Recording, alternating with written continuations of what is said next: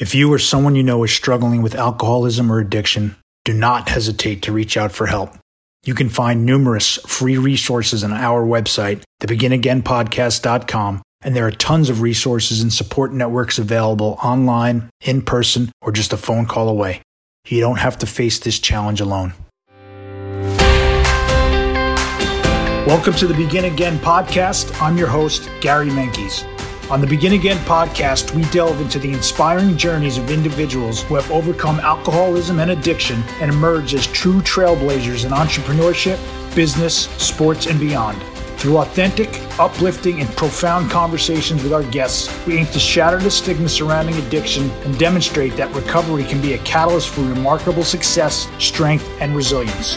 We firmly believe that by listening to these accounts, you will be empowered to unlock your own potential, instigate positive change in your life, and contribute to the creation of a better world. So, get ready to be inspired and embark on your own personal journey of growth with the Begin Again podcast.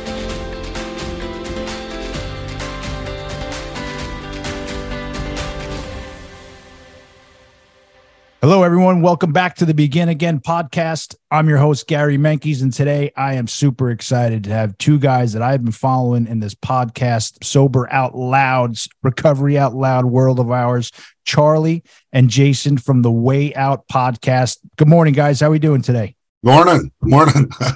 morning, morning, morning, morning. I am so excited, Gary, to be on the Begin Again podcast. Well, I appreciate it. And, you know, we had a really good conversation yesterday, Charlie. And it's funny, I'm going down this road of podcasting, this this rabbit hole, which it's I, I mentioned yesterday, it's gotten way bigger than me. But the best part about it, and I wasn't expecting it or wasn't on my radar, was the amazing people that I've been meeting in this world, the amazing communities that people are building in this sober out loud world. And it's uh, it's wonderful to have you guys and it's wonderful to see what you guys are doing and helping so many people. Well, thank you, brother. I appreciate it. And uh, it's humbling to have folks like you look up to us from a recovery podcast perspective. And uh, we're so happy that you're doing what you're doing. And as we talked about on the interview, which will drop uh, uh, uh, sometime here down the line. But what we talked about and how you shared the genesis of the Begin Again podcast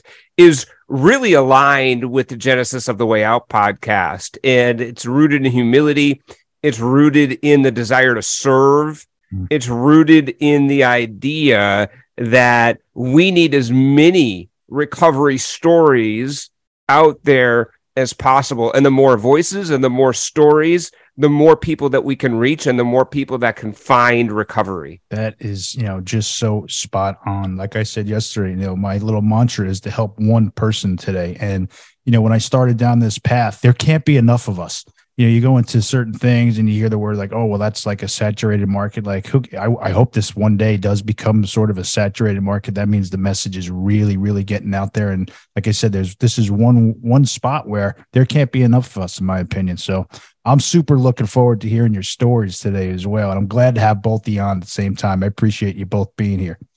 It's Let's, a rarity, isn't it, Jason? It sure is, man. And you know, I just want to thank you for your kind words, Gary, because it is it is interesting to look back at, at at this whole journey and think about how you know I didn't you would if you would have told me I'd ever do something like this in the first place, I would have thought you were high, you know. But then but then you look at like it's been like five years or something since I came on as a co-host with the way out. And uh, I remember showing up to Charlie's the first time, and I I was like nervous as hell, and I did not feel qualified to be coming on as like a host of it.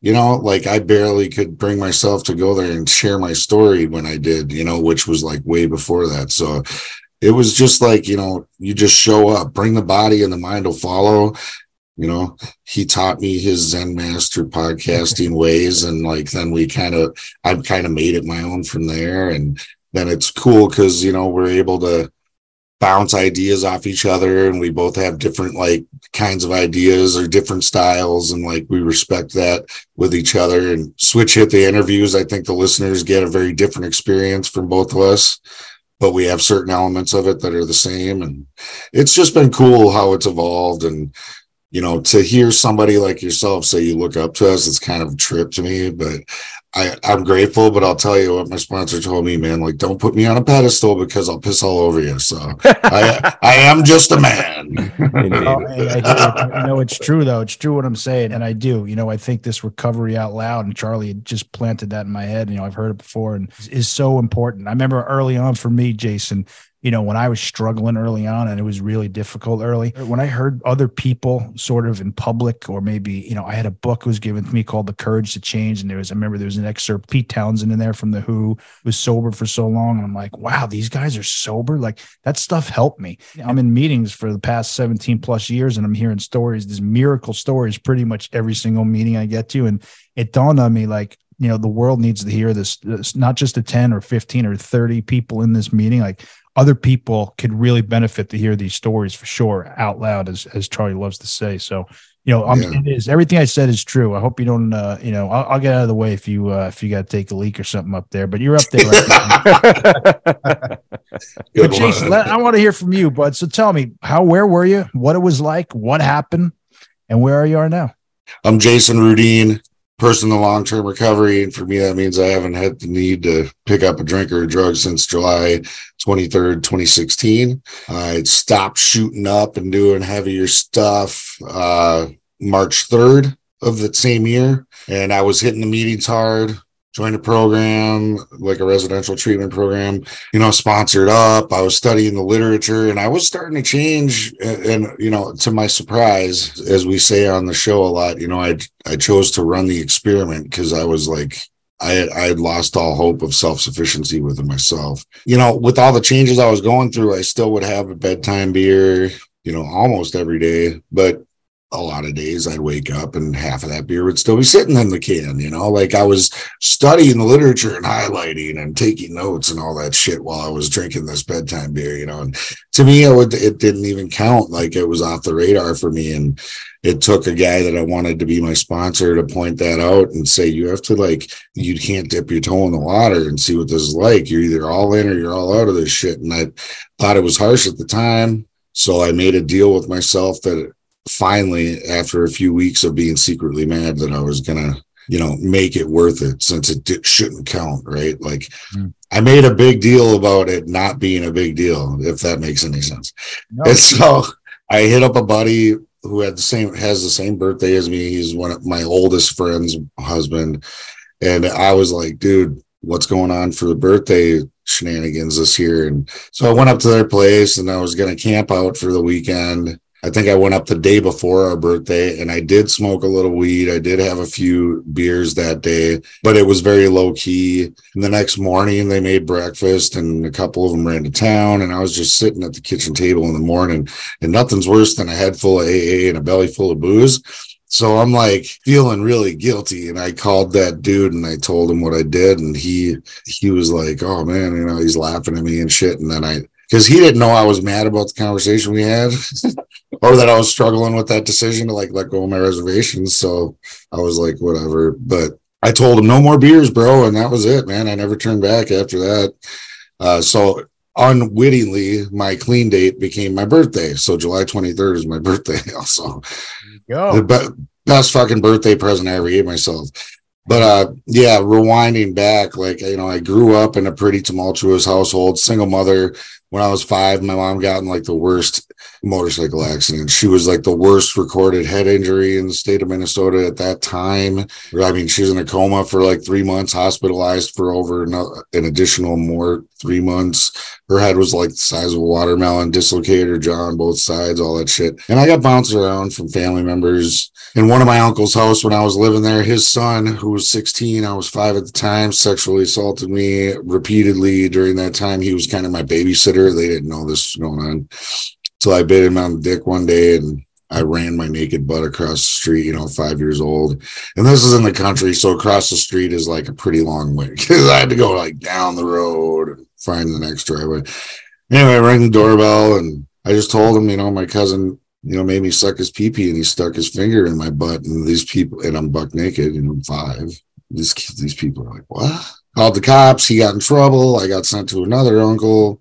And that would ultimately lead to a lot of uh, issues for me later in life. You know, I bottled it up at the time. That's all kids can do. You know, walk it away. Came back when I was 13 in the form of dreams and it fucked me all up in the head. What else? I also kind of like raised my brother and sister from the time I was eight till I was 13 when my mom was really going through it with, because she did survive that accident, you know, and she crossed some wires. It took a lot of years for her to find her homeostasis and not be uh, hair trigger anger and all this, you know, just crazy party girl.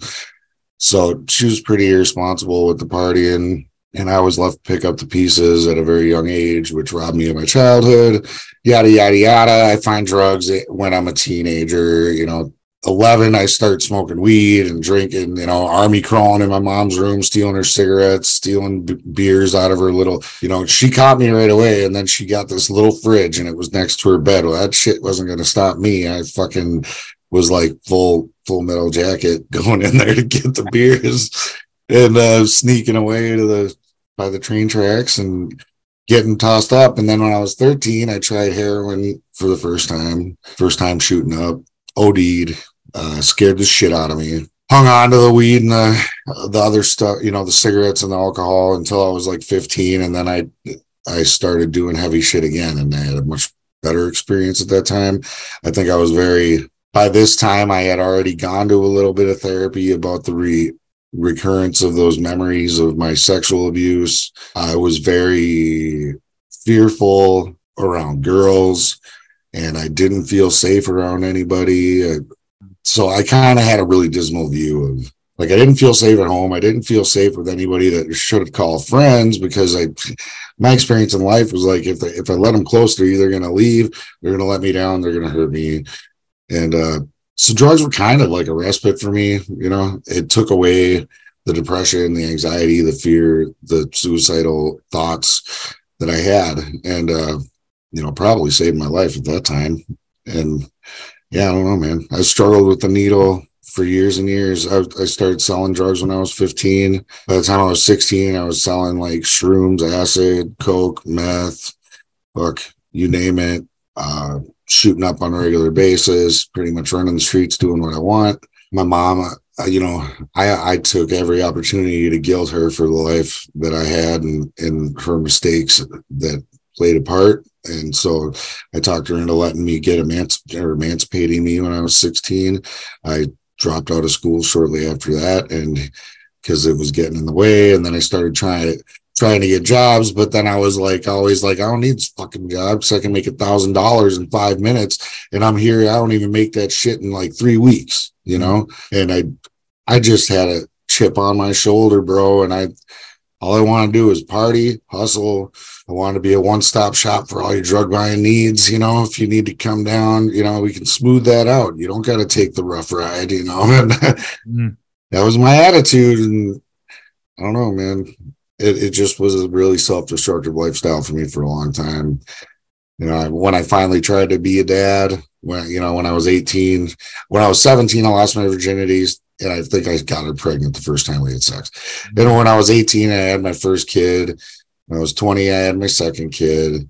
And I was trying the dad thing through that period for a little bit, but it didn't work out. I, you know what they say, like no, no reasons good enough, no consequences great enough uh, to stop the addict from, you know, because we're going to do anything that we can by all means to protect our using. So, hundred percent. I pretty much found myself uh, at the point where I was, you know, 32 and I hadn't seen my kids and fucking since they were one and three. So you do the math, it's a lot. It's like nine, ten years at that time. And uh, I was on my second marriage and I had another baby on the way and the marriage wasn't going good. And then I found my way to the bottom of a bottle for for comfort once again just back to this hopeless state where my only solution was like to numb and I freaking end up moving in with my mom because I burned every relationship to the ground. And that's when I relapsed because I had quit doing hard stuff for a number of years, you know, and I thought I was a good boy, even though I was still ruining like a tornado with the drinking and the weed and everything. Mm-hmm uh, you know, I didn't have a needle in my arm, so I thought I was a good boy for for like seven, eight years, and I relapsed on that shit when I was at my at my mom's house when I was 32, and then it only took a couple years, and I I got busted on a pretty hefty charge, and I was looking at like almost 100 months in prison, year and a half court case, all that stuff. And I don't know why it was different that this time. I think it was just finally coming to the end of myself, you know, like I ran out of options. I always would try something else. You know, you think you learned a lesson, like I just won't do that anymore. And then this shit won't. I did that my whole life or give up one crutch for another and all that stuff. But I think I like exhausted all the options I could think up on my own finally at the age of 34, 35. So, yep, that's when I decided to run the experiment. And uh, here I am, dude. I'm coming up next month. I'll have seven years clean. Thank you. Brother, another miracle. You know, yeah. your story is just, you know, this is why I do this, Jason, to hear stories like yours because, you know, you you know trust issues is such a you know that's not even a word right? You you were obviously forced to not trust anyone in your life because that's what you were taught right? And the ptsd that you got from an early age that you carried your whole life right? Where we got there not all wow now, not all wounds are visible as this t-shirt, folks. Like, no doubt, right? You carry that. Like, I can relate to that part Karen. You mentioned chip on your shoulder. I don't know how many times I said that yesterday with Charlie. Chip on my shoulder, a whole lot of times. But this is why I do what we're doing here because you have this unbelievable story. I've never heard someone sort of kind of ease into like trying this, as you say, experiment, right? But I just love how you were somehow given this grace of surrender at some point, your friend's birthday weekend, and you're sitting at the table and you call your friend who doesn't know that you're mad at him, which uh, I think is so great. I can relate to that too, right? My, my early on sponsors, like, you know, I was pissed at my early sponsor. He had no idea, but it was going to come. Like, you know what I mean? Like one second it's going to come out and he's going to know I'm pissed and any day now. And I, and I held it in and I started, kept doing what he was telling me to do. And thank God. Totally. I, but brother, you know, now you tell this unbelievable story. You're facing 100 months in jail. You have just credible background of, of, you know, and people hearing this saying, you know what? Yeah, I get that, you know, and we have that justification, right? But there comes a point where we can either keep going because we can justify our lives, right? Because if you had our life, you had Jason's life, you would do this shit too. In fact, I bet you Jason's doing it better than you can handle this stuff. But you come to that crossroad and saying, what do I want to do? Do I want to keep living this way? Or do I want to try another way? Right. You you exhausted all of your options, like you said, and you somehow, by the grace of God, sounds like you've been given the the gift of surrender, the gift of desperation, whatever you may want to call it. Mm-hmm. And now I'm looking at you right now. I'm hearing your story, and you're helping people every single day in this, man. Every single day. Are you aware of that? I know you don't. We talked about a pedestal before, right? But sometimes, in my experience, it's all right to zoom out a little bit, man, and uh, you know, give yourself a little proverbial pat on the back. You know, don't take it too. I'm talking for myself. Don't take it too far. you think you're hot. I'm hot shit, and like I got this because I don't got this. Right. But man, what a fucking story, dude! And you're helping people today, man. You ever you zoom out and say, "Hey, it's a good day today." Oh yeah, man. I mean, we we get a lot of messages. Uh, I get a lot of people that reach out. I, have had the opportunity to, you know, really step in as a supporter, a coach, for a lot of people, you know, in an unofficial basis. Just, you know, I've I've made it a priority in my recovery to really educate myself. And, you know, I was certified in like 2019 or 2018 or something like that as a recovery coach through the state of Minnesota, a certified peer recovery specialist. And then I've gone to additional trainings and I continue to do that. In fact, uh, in September, I'm going out to DC for uh, Mobilize Recovery, which is like a whole conference full of workshops where you learn skills about you know better support people how to better share your story in a more effective way how to you know make a direct ask of your community and how to how to organize and do you know grassroots organizing and stuff like that. And it's like i'm not doing this shit because I work in the field. I'm not doing this shit because I'm trying to, you know, become famous or something. It's just that I want to better equip myself to be more effective at helping others when the time is put in my path. You know, like God will always put things in my path. And I try to maintain that healthy work life recovery balance in the process so I have to weigh those opportunities and make uh, wise decisions about which ones I'm willing to commit to. But man, I I do know I've been able to make a lot of difference for a lot of people, and and I'm grateful. I'm grateful that God chooses to use me. I mean, I was able to like baptize my mom, I, you know, baptized one of my sponsees, and I've walked a couple few guys, you know, through the steps. Only one that ever completed them, but he's doing really well. But even the other guys, you know, it's like that. No matter how little work, it's like if they keep in touch and you you still watch that seed bloom at some point. You know, just some people aren't ready right away, right? Hundred percent. I was gonna say that too, right? The seed's been planted, and and you said at the beginning too. You know, a, a belly full of booze and a head full of AA is a very very tough spot to be in, man. Right? But no yeah even those uh, that's my experience too like everyone has their journey. Early on i stopped getting upset with myself if sponsee went back outside you know back out back out you know it's it's their journey man. Like you can't force anybody to do this. Like they'll find they'll find their way when it's their time is if they stay in you know if they stay somewhat in touch. And i'm i'm a firm believer if that seed's been planted that you know there's a, they have a better chance than if not uh, to to find our way of life if you will Right. And I always try to let them know, you know, like I'm always here, man. Right. And I will never cast judgment upon you for anything you do because I'm like, whether you're back using or if you're just in a dark place in your head, I'm like, dude, we all go through it, man. I go through it too.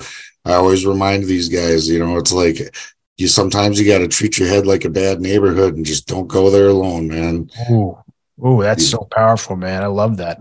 Yeah. You reminded me something early on too. I was struggling. I was, you know, first time I ever went to a meeting was 2002 and my sobriety date is 2006. So in between those four years, it was, it was a battle. It was an in and out battle. And I remember going to a meeting and within this time frame, and I'm in a meeting and I'm talking to my semi-sponsor guys trying to help me. And I'm like, I just don't understand. I, I just, you know, I don't get it. Like, you know, I feel like I'm doing good. And then I go back out and I'm on the bender. And he goes, I know why you do it. I'm like, why, why? And he like totally reeled me in and he looked at me, he goes, you're an alcoholic. You know, oh, yeah, right, right. I forgot about that little tidbit. Yeah, of course. That's right. Yeah, right. That's we always that's very wise reminder. Yeah, really, uh, really deep stuff there. You know what I mean? yeah, so simple. I need a reminder on for sure. You know? Fuck, dude, I I got a good good forgetter. That's for yeah, sure. Oh, oh built-in forgetter, man, for sure, for sure. But we get to learn, you know, and and we get to learn to look at ourselves in this program, right? We got to turn stuff around. So, Charlie, yeah. doing over there, buddy? Living the dream, brother. Living the dream. Hey, it's been a minute, by the way, since I've heard Jason's story front to back. And uh, lest I forget, guy's got a heck of a story on him. Doesn't he? That is uh it that's what I mean. That's that's that's why I look up to you guys. But then to hear your story, you know, start to finish, like we just heard Jason, and it was a quick one. I understand. Like it's that's the Cliff Notes version for sure. Cliff Notes, right? Of course, of course we'll have to do this. You know, we'll do this again at a later date because uh, I told Charlie yesterday, like this isn't a one, you know, one and done for me. You know, whether you guys like it or not, this, I'm big yeah. building relationships, man, and I'm gonna I'm gonna stay in touch with you boys for sure. Dude, that's love awesome. it. Yeah, and I think it'd be cool, you know, if we if we do this more. You know, we could rock some topics. You know, like really just yeah. dig into certain things. And, no doubt. I'd fuck, you never know could, what it, crazy look, stories. Could, that's right. We could do a super show, right? So there's all yeah. sorts of things we can do, man. I'm I'm all up for all those ideas, man. Cool. So Charlie, cool. Charlie, yeah, I talked to you yesterday. You have a little idea of how I got here. Let's hear about you, my man. Well, Gary, again, thank you for having us on. This is quite the privilege. You know, for me, I always believed that I had big addict and alcoholic switches, and they were bound to get tripped at some point. Of course, that's hindsight in hindsight as always 2020 but you know i grew up with uh, a fairly you know normal family mom dad uh, two brothers and uh, and my dad always said that i had the quickest hand to the cookie jar.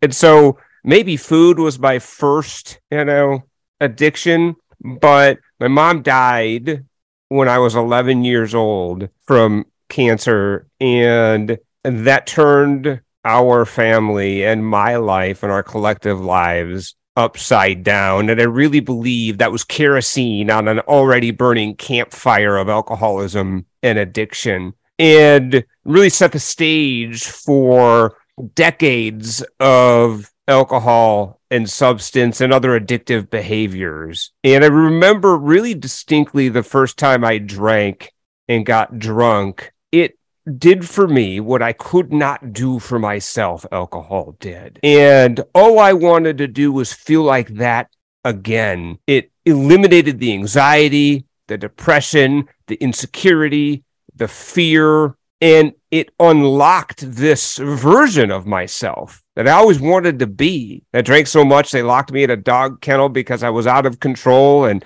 I stopped breathing. My lips turned blue, and my best friend pounded on my chest and somehow revived me. And then they fed me a bottle of syrup of Ipecac, and I proceeded to throw up for like five hours straight in that dude's garage. And all I wanted to do was do it again because I didn't remember most of it. Most most of what I related to you got told to me afterwards because I was at a complete blackout. And I was a party legend.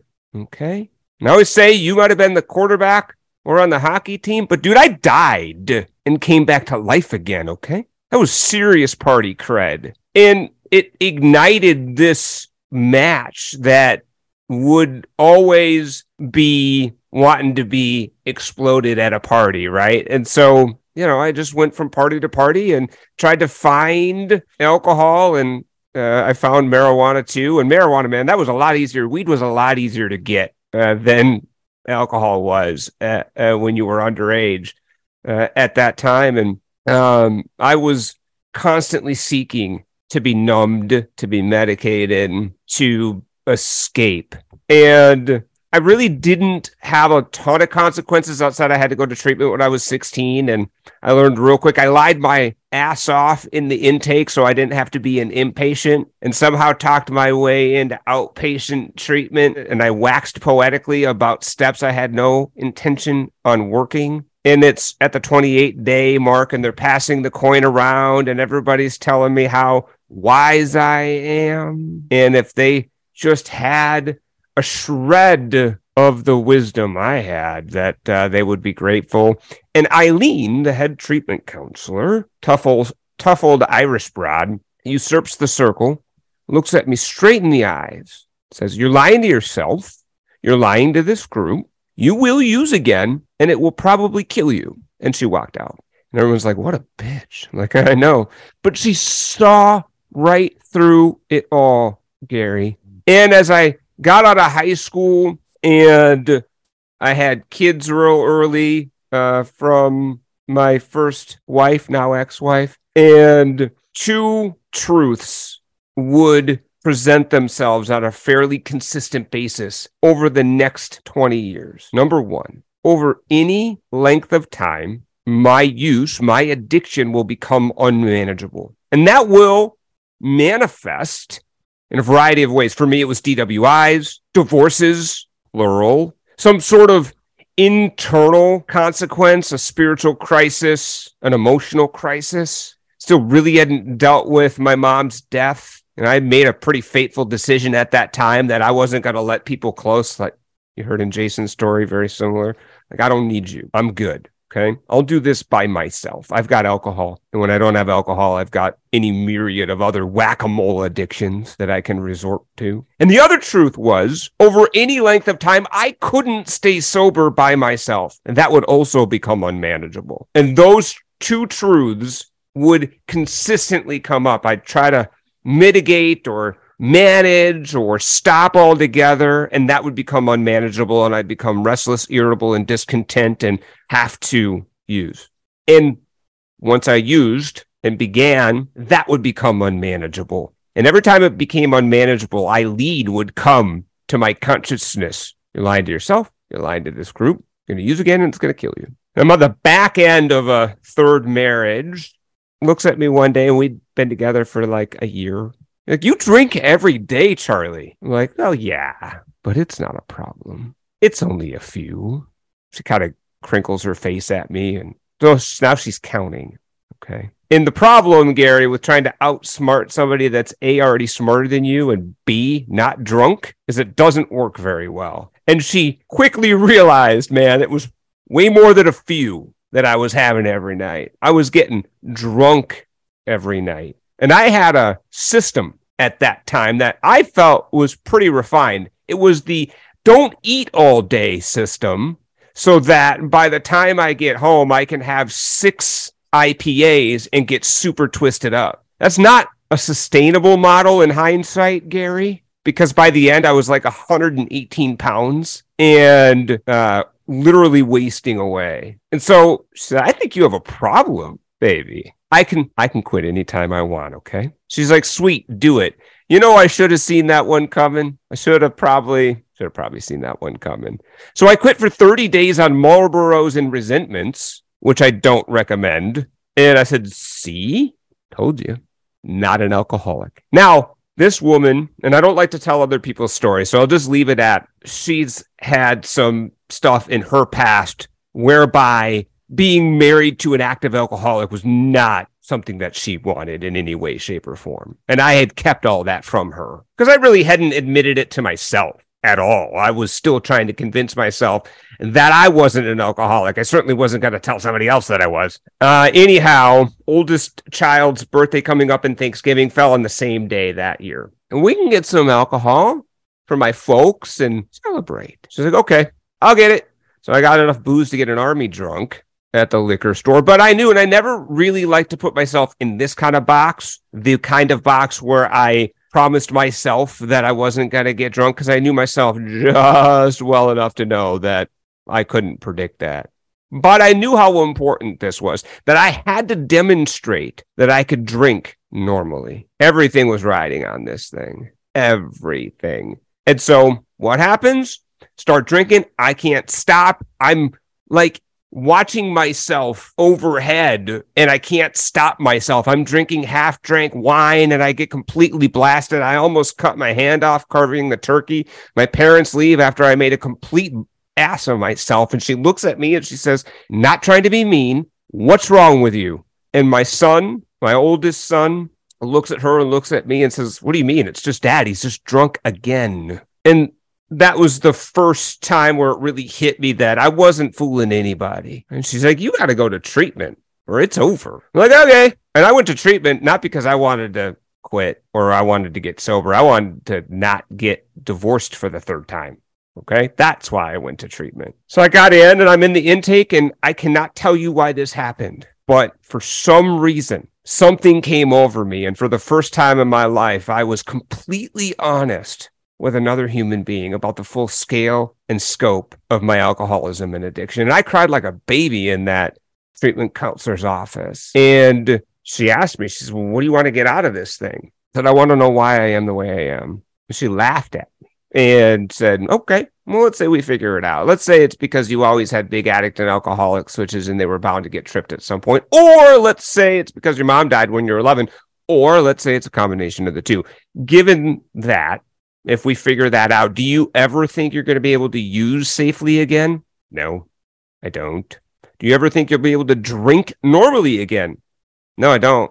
Cool. Should we figure out how we get better instead of why you are the way you are? That was the first light bulb moment for me. Like, yes, let's figure out how we get better because I never, ever wanted to feel like that ever again, ever. And that was it was less about not drinking for me. It was less about not using at that moment. I just didn't want to keep living the way I was living. And I was willing finally to surrender to it all and fully admit my addiction and alcoholism and start trying something different. So I immediately went home and told my then wife all the things that I did that she didn't know that I did which again, I don't recommend. Okay? There's a reason the steps are in order, and that's like step nine. And I hadn't really even worked step one proper. We're not married anymore. Uh, and really, that's for the best. Uh, I am engaged to an amazing woman, and I couldn't be more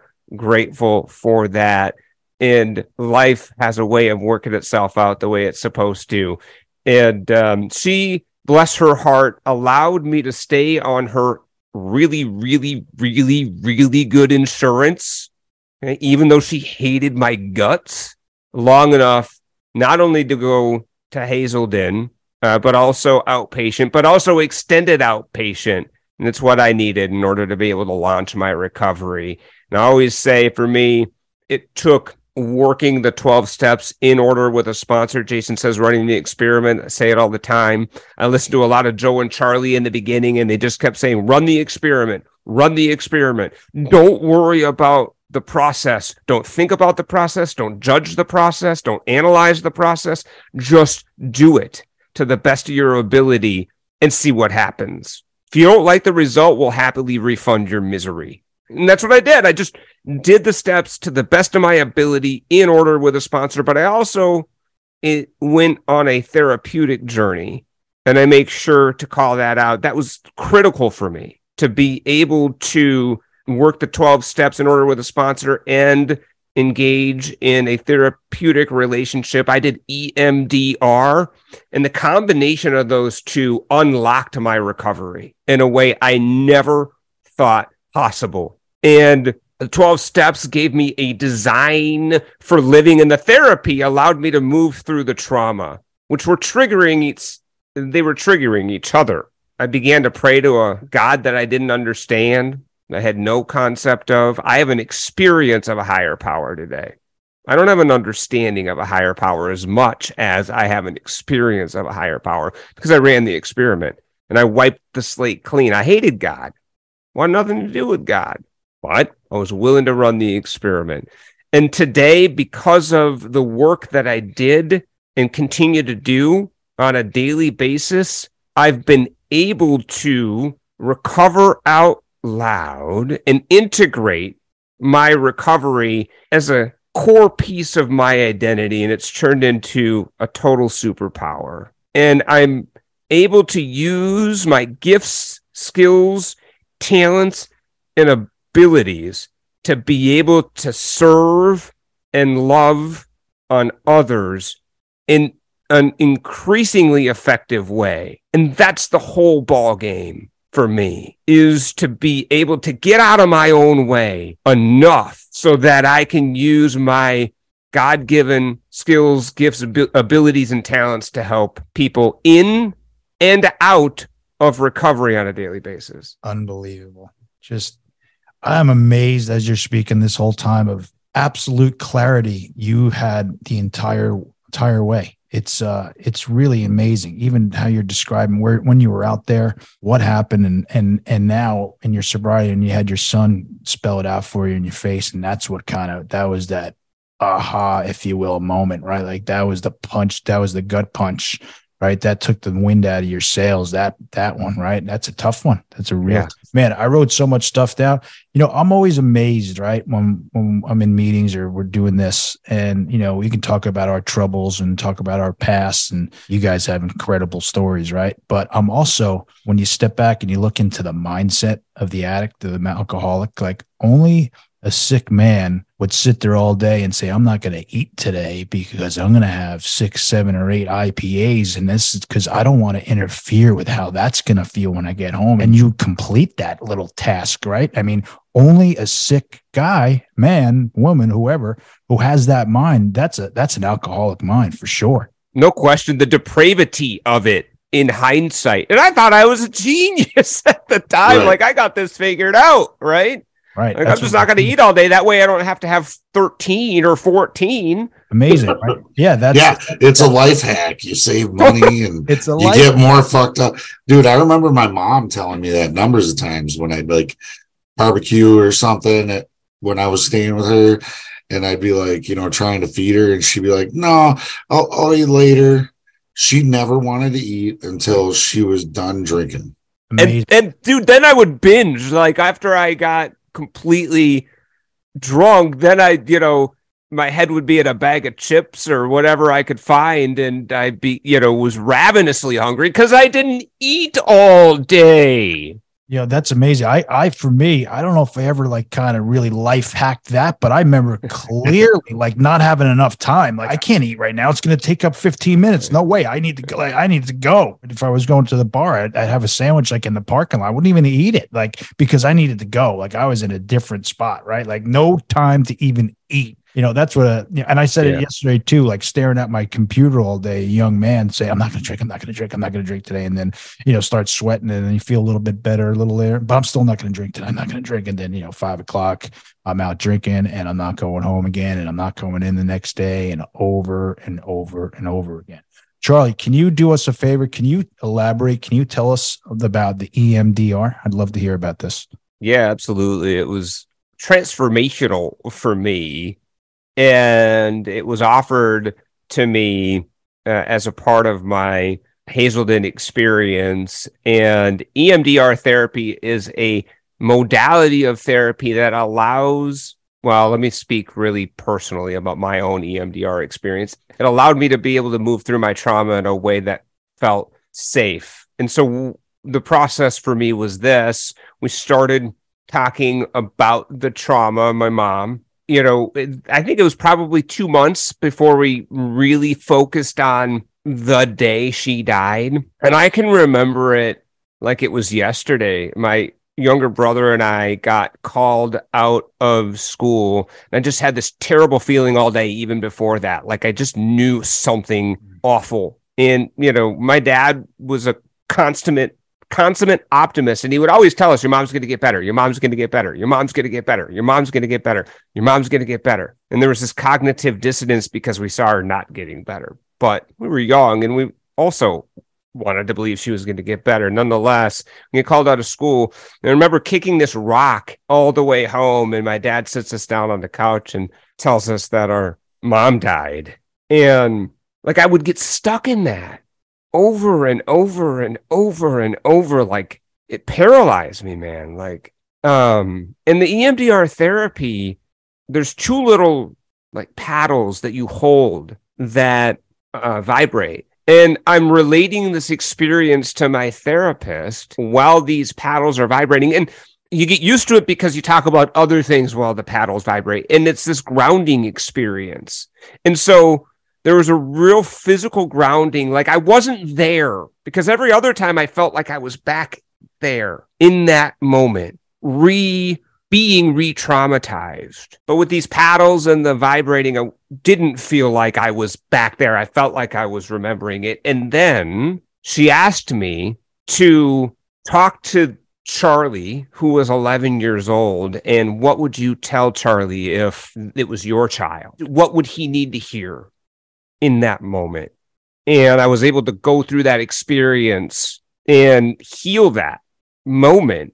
And it's still a powerfully emotional moment when I think about it and relive it, but it doesn't paralyze me. It doesn't get me into a, you know, three week funk. And it's a hundred percent because I was able to walk through that experience in a completely different way and tell 11 year old Charlie that it's going to be okay. And that I know that this is hard, but it's going to be okay. And that I love you and you're going to be okay. And it was transformational for me to be able to walk through that trauma in a completely different way and leave it there. That's just some powerful, powerful stuff right there. But, you know, I uh, handedly never went and spoke uh, therapeutically with someone and i've been thinking about it again a lot lately. It's been coming up a little bit lately and you guys are both there inspire me a to to take a really good look at that and to improve that and i think i'm probably should be doing that. And b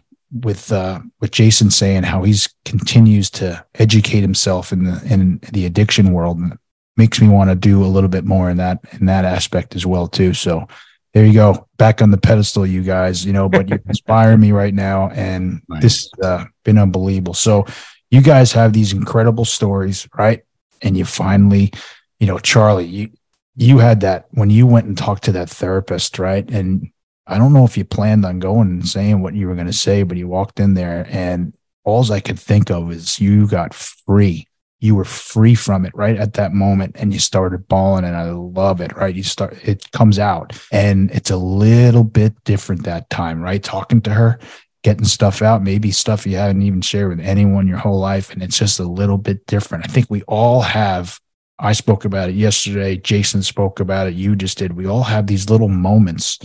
Uh, maybe they're massive moments. We just yeah. don't know them at the time. I mean, there's things are, there's a little bit of a shift maybe we're given that gift of freedom, given that gift of desperation. We don't want to live that way anymore. Like we said all day, like don't want to live this way anymore. That's why I came in. I came in because I don't want to drink anymore.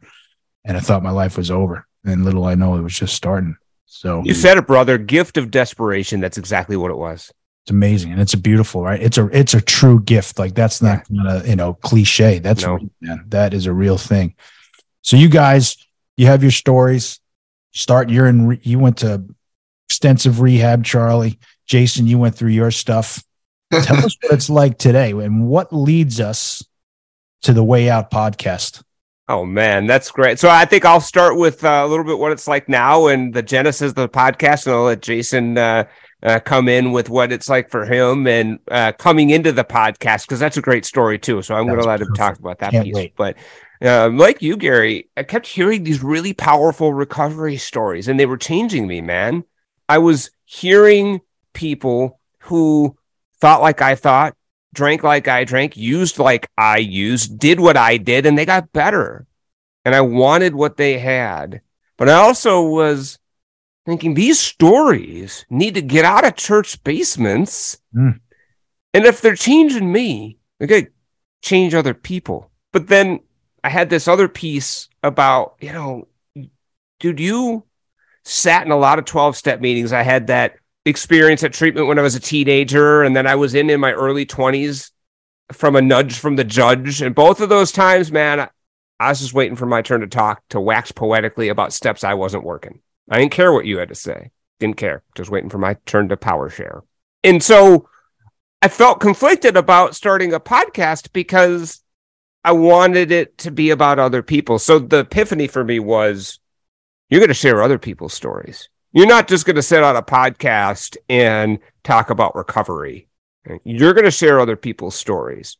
And that's going to be a way to provide a bit of an amend from those previous 12 step stints and also serve the recovery community and recover out loud. So I started the Way Out podcast in 2016, sharing powerful recovery stories and recovery power topics. And I didn't know what I was doing. Uh, I made a lot of mistakes. If you listen to the first episode and we keep that up there, I keep that up there really for humility more than any other. Uh, you know, like it's it it's a lot different today than it was in episode one. But you know what? Like that's the way it is, and uh, you can see the evolution of the podcast, and you can you know see the evolution of my own recovery through that time as well. Right?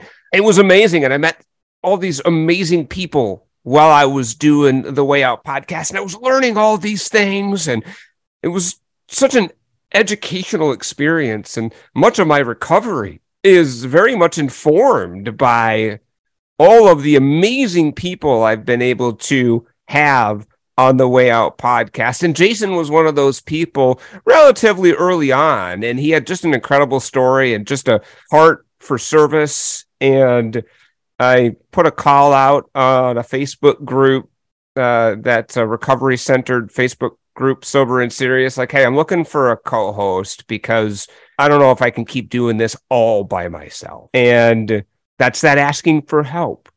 Mm. Like, you know, uh, you know, and recovery taught me that. And Jason raised up his hand and, um, and um, it, it was just, it's it's it took the podcast in a in in such a on a new level really and, and to jason's point like he began to create his own style although our format's the same and we do the intro questions that are the same and the outro questions that are the same and the general templates the same. But he really started to really embody a completely unique style of interview. And so the way out audience really does get some different flavor from the interviews I do versus the ones that Jason does. So but yeah it's it's been tremendous. And I'll let Jason kind of share about his what it's like now and joining the way out.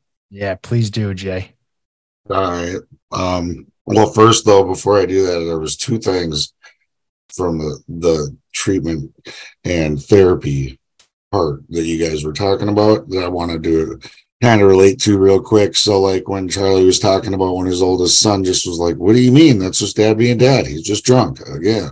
So is, I had a similar moment. I mean, it's way different, but it was similar kind of too, where I was like tripping off meth, whatever. I I had my son for the weekend. He was three, and I can remember I did you know, every once in a while I would like shut the phone off and it was very rare, but I would be like, I I don't know why, but I just feel like I need to blast off to the moon. So I put him to bed that night. I did way more than I should have. So by the time he was waking up in the morning, I'm like geeking window to window and I'm just gone, dude. And then he comes, sneaks upstairs because he was little. He was like two, I think, maybe three almost three. He was like sleeping in a playpen, you know, a portable crib downstairs. And then when he woke up, you know, like I changed his diaper, I fed him, blah, blah, blah. And then I like just kept changing the tape in the VCR. Yes, I still had a VCR in, in 2014 or whatever it was. But I was like, dude, I'm up there geeking out. And then he crept up and I didn't hear him. And when I did, I looked behind me and he's standing there in his diaper and he's like, dude, you should have seen it. Like his body language, everything. He's like acting perfectly like a completely twacked out, weird, weirded out like tweaker, staring up, peeping out the, the blinds and shit. And the, the way he did it was just so spot on. And it's the thing that blew my mind about it was like, he's pure innocence, right? And this is only, he can only do this because he's just mimicking me. It made me feel like the biggest piece of shit on planet Earth. It really fucked me up. It really fucked with me. And uh, I wasn't done right away or nothing after that, but man, that stuck with me. Always, always stuck with me so hard. Mm there's something about some an experience like that where you finally just see, you know, I don't know if you could call that a moment of clarity, whatever you call it, but I can really, yeah, yeah. appreciate and unbelievable. And I can really appreciate and like, you know, relate to that experience. And then with therapy, dude, it, therapy was a huge part of my recovery. And I know I kind of skipped over it, but I, I got into CBT, that's cognitive behavioral therapy, with a, a, guy, and I was going to him for the first year for two two days a week, and then I, I went for like a whole another year for one day a week. Um, and then I also found this meeting on intherooms.com. It's Thursday nights. She still does it. Uh, it's called Healthy Love with uh, Rachel Levy, and she's actually I had the pleasure of interviewing her years later. So there's an episode. It's called Healthy Love mm. um, on our uh, you know catalog. But anyway, she she kind of blended. She created her own Healthy Love program. It's derivative of the twelve steps, but it's got elements of shadow work and imago relationship therapy in it as well. So not only with the CBT, but with the things that I learned and the exercises that she walked us through in that meeting as well. Just mind blowing stuff, dude. Like I, you know, it's similar to Charles. I was able to get in touch with my inner child. She made us name it. And it was kind of like a guided meditation, but it was a profound experience for me. I never felt peace like that with the things that I uh, went through as a child but I was able it it put me in a position where I could like really like take the time to love on that child mm. inside myself that I never really knew I needed to do that or nor did I want to right like I was yeah. it's so uncomfortable but I it was a safe enough space that it made me feel comfortable going there and giving it a try and it was extremely profound so yeah can't say enough about the you know again you know you're just keep seeking. Learn as much as you can mm-hmm. because different strokes for different folks right? Like you're going to find certain things that just feel so right to you and they're going to resonate with you and you're going to have enough curiosity and feel safe enough to to go there and really try it and who knows what that is for you right? So you got you get you'd be doing yourself a disservice if you didn't look around. So that's all I wanted to say about that. Yeah. Well, even with that last little plug there, Bud, you were, had already been inspiring me, and, and I'm I'm listening to you on it, and I have a moment of clarity that the reason I haven't done it clear as day. I'm just afraid to. I'm scared. And, you know, I feel like there's no reason to go back there. I'm okay now, but you know, right. that's a bunch of bullshit to be honest with you. And you know, you're inspiring me to to take that next step and go and do that. Hearing your story too, and hearing that that moment when you see your son acting that way. And you know i think it speaks also jason to to you though inside you know because i'm thinking about if i'm in a position like that especially when i'm in the middle of it i'd probably just bury that and be like oh no that's you know and i and i code over it and then i try to bury that thought thought. But you know i think it speaks to the kind of person inside and kind of you know soul that you have that you know that was a big moment for and you know you kind of you still have it now. You kind of there's a lot of things i can't shake but maybe maybe that's another part of my little fear of of going and going down the rabbit hole of you know my childhood and getting growing up and all that stuff. I think it's all kind of tied together and says a lot about mm-hmm. in my opinion hearing hearing you talk about that you know, in this disease too, like it robbed my like I was soulless by the time I got in. You know, I was a sad human being, and I was just so lost. And I feel like I've been given that all back. Like I, am finding who I really am supposed to be, or who I was before it all kind of turned, or I went on the wrong path. And we were on just completely different paths than we are today. You know, I said yesterday, I'm my life's a complete 180 from where it was, and I'm pretty confident all that that goes for all three of us here. And you know that's just uh, it's a beautiful thing you know and recover out loud that's certainly going to be the theme of today's uh, show. But so jason so you see this little kind of i guess we'll call it an advertisement in a well way but it's not. Charles looking for a for a co-host and you see this so tell me what happens. What what gets your hand up? Well we got to go backwards though because this was i think i had like five months. Right. I was super new and I went and spoke at this adolescent treatment center in Minnesota, speak to some kids with another guy.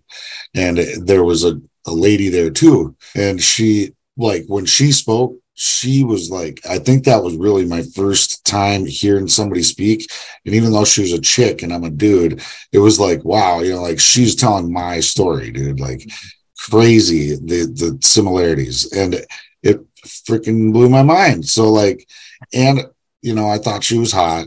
So then I'm like, I look at my buddy and I'm like, she will be mine. But that's neither here nor there because that didn't really bear much fruit down the road. I mean, we we had a little bit of time together, and then it was like she wanted to, you know, date other people, and I wasn't cool. You know, I was I don't like to share, so hmm. I was like, okay, you can do that, but that's cool with me. And anyway, so I'm like, she told me she did this show, the Way Out podcast. She's like, I just recorded it. It just came out. You should check it out. She sent me the link. And so I went home that night and, you know, we're texting and I'm all excited because she's going to be mine, you know? And so I'm listening to her story and whatever. It, it, it was powerful even the second time, you know, and it was more in depth than it was in front of the kids and she, a little bit more uncensored. She swore a lot though in the adolescent treatment center, but you know, there's certain parts you leave out. Like these little fuckers can't understand this shit. Anyway, so then I'm listening, and uh, at the end, Charles is like, you know, if you want to share your story, email us at share at wayoutcast.com. Still the same email, you guys. wink, wink.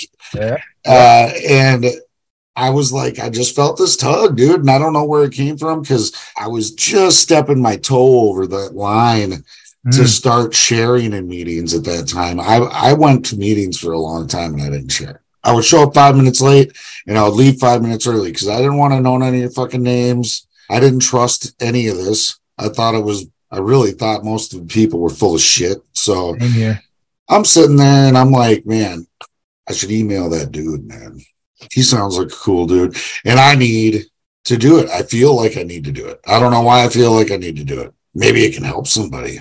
And then, you know, I think too about like just the whole journey, man, of this, the whole process of growth and change that we've gone through uh, on the show and and the fact that I've always made it a point to be super like genuine about where I'm at like I don't hold nothing back. In fact if I'm going through hard shit I typically try to find some perfect segue to like interject and like throw it in there because I need to talk about the stuff and I trust Charlie to give it to me straight and it, like help walk me through that. So we've had some very like emotional and raw moments in the process of even those topic episodes yeah. on the show because I was dealing with something like that in the time. And then I just say it, you know, vice versa as well. He's done mm-hmm. it too. Um, but I'm just like super open book with this shit. And yeah. so, I mean, like if you're a regular listener or if you're new and you're just like, whatever you're thinking about looking through, I mean, I, I, w- I would venture to say that you would really have a pretty thorough view of my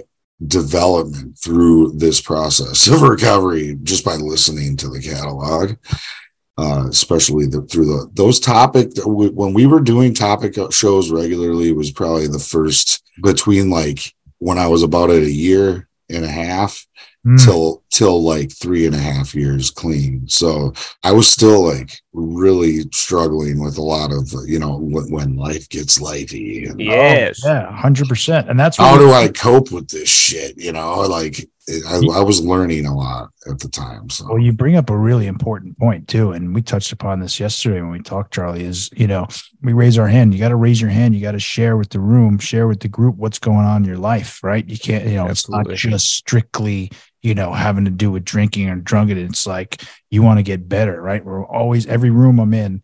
I'm surrounded by men and women that want to improve and get better today, and you need mm-hmm. to share what's going on in your life because there'll be someone or multiple people that can relate or have some advice or have been exactly where you are and they come and they pull you over and you know what? You feel a little bit better. And and vice versa. When you hear someone else uh, saying something going through something in life say hey man i've been through something similar. Here's how i did it. You know give me a call too if you i understand where you are. That stuff is so super super important. And yeah. you touch upon it. It's it's such a huge deal. Yeah, and sometimes you get to be of service. That's great. But sometimes you get to be the service opportunity. You know, if you don't speak on shit when you're going through rough stuff, you're cheating yourself. I mean, what makes this work, right? It's it's the connections with others. Mm. You know, even if you, I always tell people like when they struggle with the higher power thing, I'm like, it doesn't matter, dude. Like, because God works in people's lives through other people most of the time. But if you're not being authentic, if you're not asking for help or whatever, then you're not giving people the chance to help you. Right. Because people don't know the shit unless you tell them. Like closed mouths don't get fed. Mm, well no said. question. And when I was in these 12 step meetings and I was hearing other people be vulnerable and be authentic and share the struggles, which I never shared to anybody ever in the Norwegian stoicism. my ass would be on fire and I'd be like, I'm good. Yep.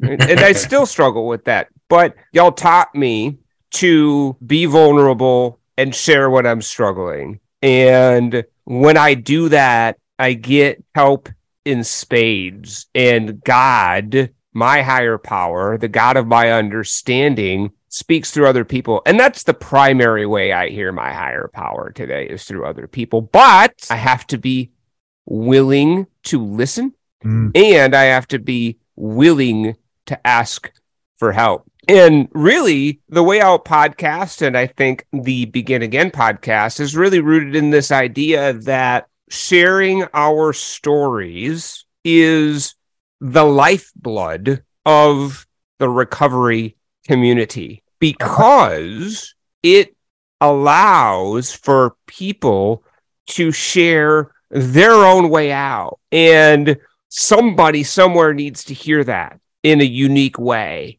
Like my story is going to help a certain amount of people. I don't get to decide who that helps. Jason's story is going to help a certain amount of people. He didn't get to decide your story, Gary. You don't get to decide.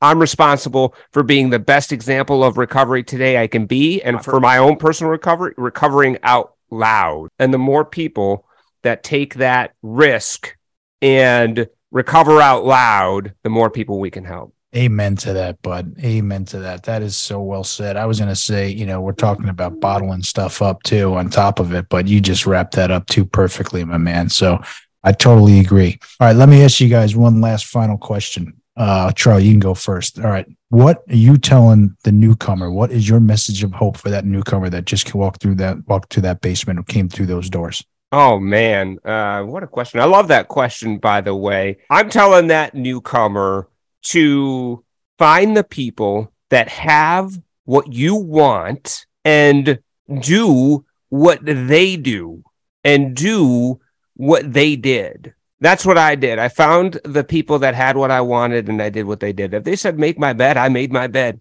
mm. in the morning.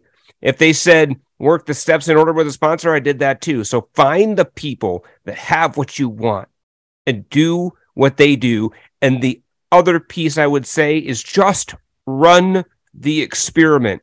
Don't worry about the process. Just run that experiment. I love that. I so love that. Run the experiment. I think that's the other theme of today's show for sure. And Jason, I was I was asking Charlie one final question. I want to hear from you too. Is what are you telling? What is your message of hope for that newcomer that just walked through the door? You know, we hear it. If if you if you ever been to a twelve step meeting, I don't care what state or country you're in, whatever. We we hear it all the time. It's keep coming back, right? Bring the body, and the mind will follow. Like I can't tell you how many months I went to meetings, like I said, five minutes late, leave five minutes early. I purposely did that. I didn't share. And I probably either on my phone or sitting there, you know, obsessing about my own shit. So I was maybe getting half, if, and that's probably being generous of what was being said in those meetings, right? And I did that for a long time. But even if you're only getting a little less than half, you start to notice when this thing seems to be working for people if you keep coming back. And then next thing you know, you're like, wow, that shit's really looks like it's working. So then I would be like, then my untrusting side would kick in and I'd be like, that's a fluke or they're full of shit. And like now I'm just I'm just gonna be like watching that person because I don't believe this. Yep. And then weeks, months go by, they're growing even more. in fact, holy shit, like now they're like, they seem really happy. They seem like they have peace. You know, they're going through court still and like they were so fearful before, but now they seem like they're like really like calm about the whole thing. I don't know. So I would just watch thinking they were going to fall and lo and behold they didn't fall they continued to rise and then i finally was like you know what dude god won't god knows my shit my way ain't working. Nope. I need to try this. And uh, so what happened? I started to talk. And then when I talked, I got swarmed. I got like a million friend requests. I got numbers given to me left and right. And I, I, uh, you know, I started to show up early to hang out I started to go out to fellowship. People would make me. I didn't have no money. They'd be like, "I got you. Get you some chicken strips or something."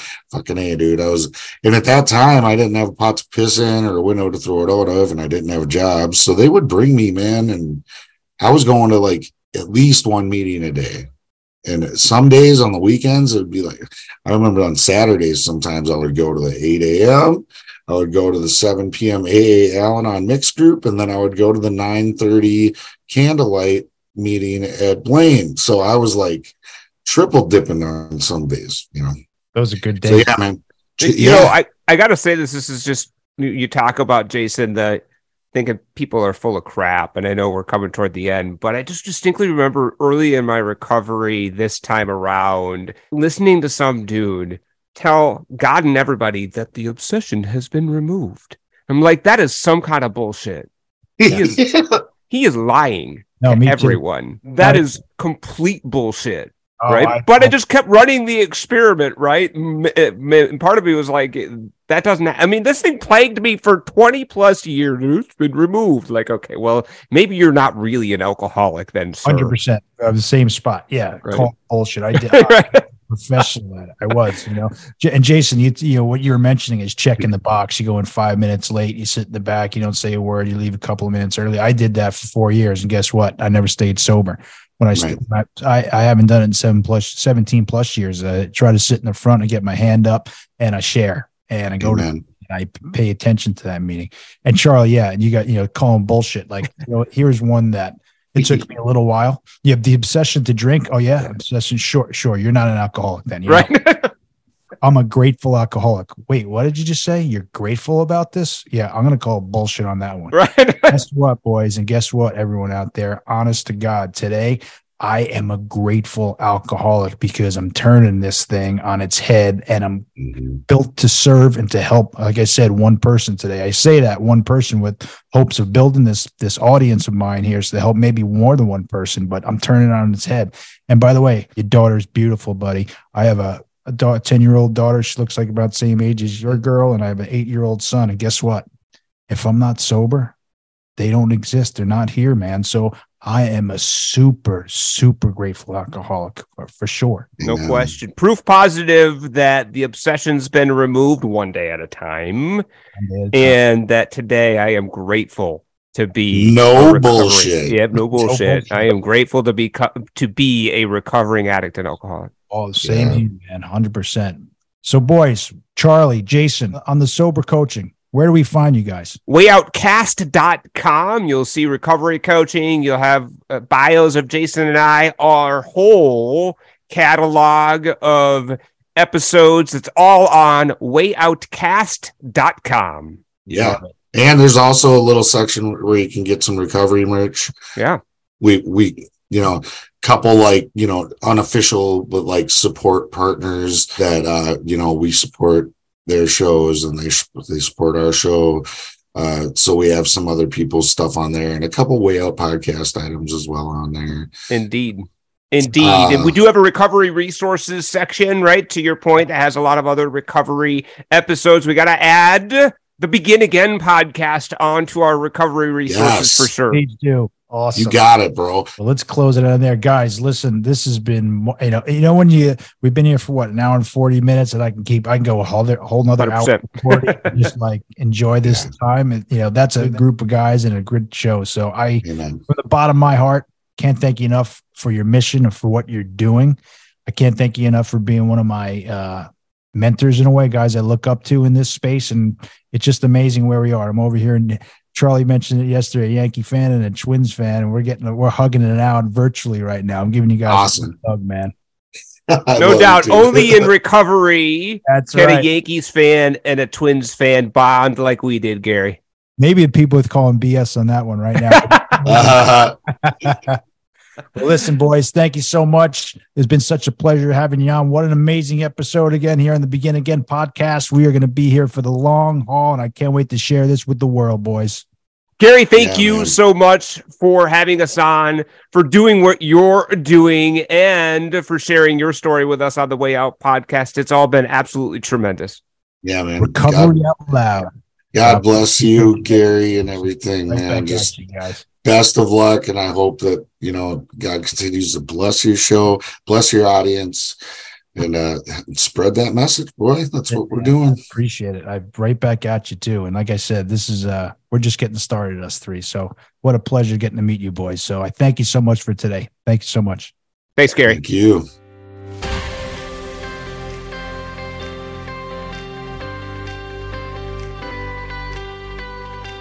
Thank you for tuning in to another powerful episode of the Begin Again podcast.